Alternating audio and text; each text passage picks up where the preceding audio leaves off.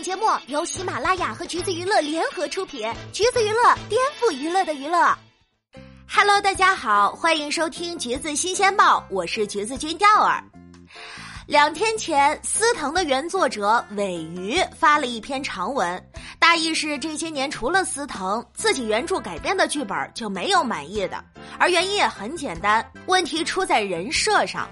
于是作为原作者的自己对人设和角色都提了不少意见，可结果却收到的都是剧方的你不懂，你不是专业的反馈。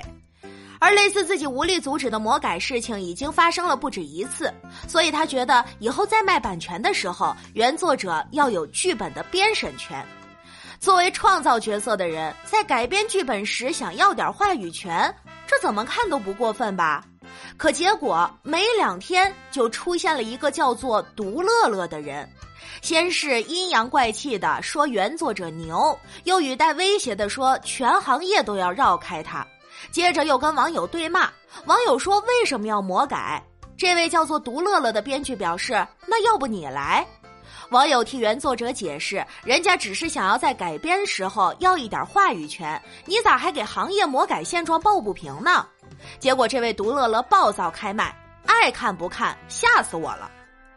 他转发了尾鱼的微博，又给他科普了编审和编剧的区别。简单来说就是，你在编剧行业是新人，新人不够格要编审权。最后还不忘阴阳一句，说除非只是想挂个名字。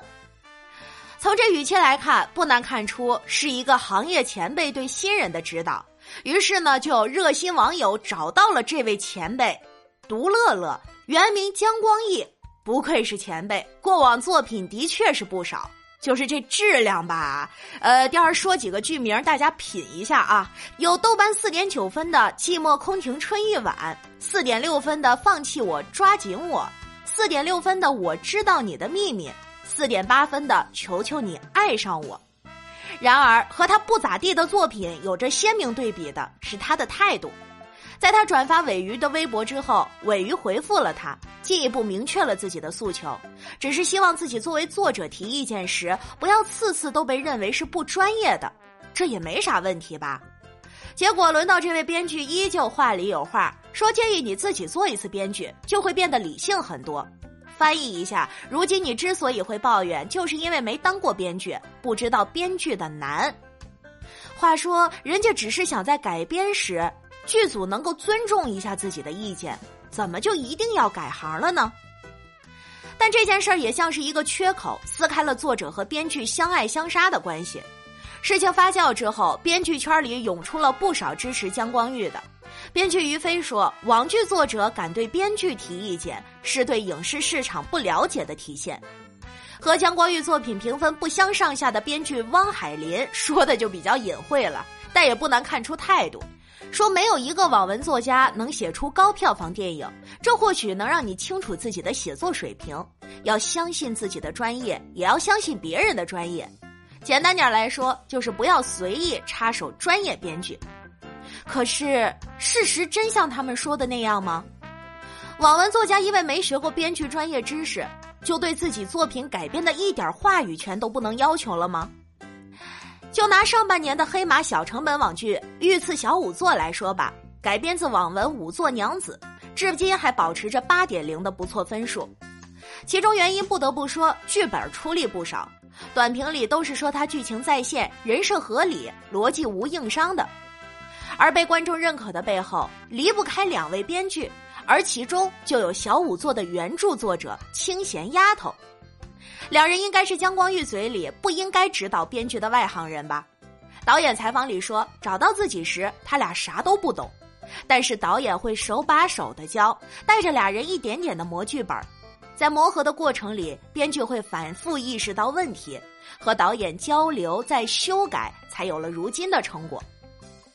编剧本身聊到创作时，也是在尊重原著，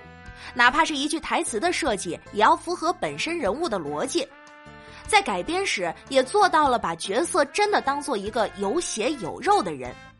而同时俩人也非常乐意去找外行给自己的创作指导意见。因为是拍古代验尸官，自然得查资料，问医生，这些都加在了剧本里。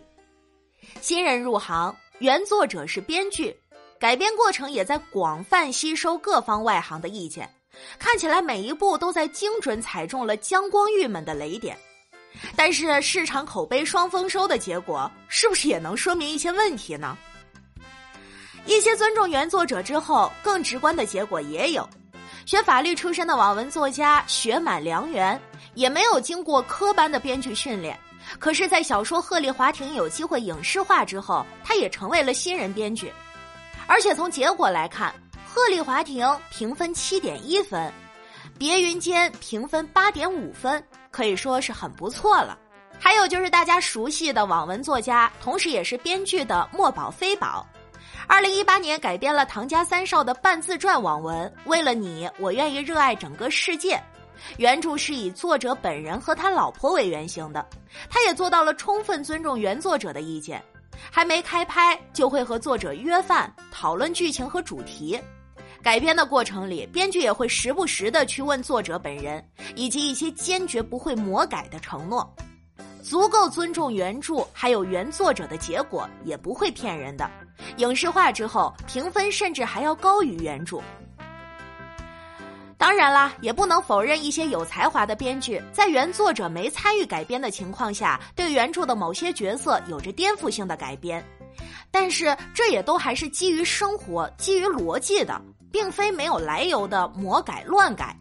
因此评分自然不会低，甚至比原著还要高一些。可是这位一直在提出质疑的姜光裕，是足够优秀且能基于逻辑和生活对原著有颠覆性改编的编剧吗？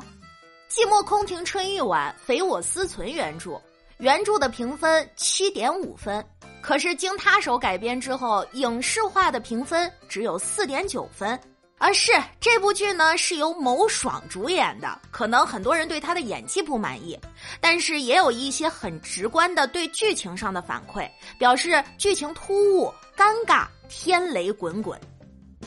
专业技能还能逐渐积累，而这位编剧更让人堪忧的，其实还是他的专业素养。在跟尾鱼的争论发酵之后，有网友拿着他的作品说事儿，结果他回了一个我不以为耻，反以为荣。因为我在每个项目里都得到了尊重，交到了朋友，学到了本领。你的豆瓣评分是多少呀？我来膜拜一下。看到了没有？这就是典型的你行你上的强盗逻辑了。网友也都表示，难怪编了那么多烂剧。姜光裕又回了，烂剧好歹对得起甲方。不是，话说现在还能给自己的专业不行找这么个借口吗？作品改编曾获得 九点一 高分的紫金陈，不过是站出来针对编剧该不该对剧本负责，说了自己看到的事实，根本就没有对这位姜姓编剧指名道姓。结果他呢再次破防了，直接艾特紫金陈，说他得了编剧红利，还说他用会计做责编，为了迁就演员无底线的改人设。他头铁也立刻就被当事人转发，说他是造谣，要保留追究他法律责任的权利。有一说一啊，可能真如姜光裕所说，编剧这活不好干，会受到各方面的干预。但是剧本怎么改，有多难改，这难道不是大部分编剧都会遇到的问题吗？倒是从旁观者来看，这样一个资质平平的编剧，职业素养也堪忧。所以就算是一个和他没有任何合作的作者，只是稍微的争取两句自己的正当权益，他都能气急败坏的跳脚，先对当事人教育，再跟网友对喷。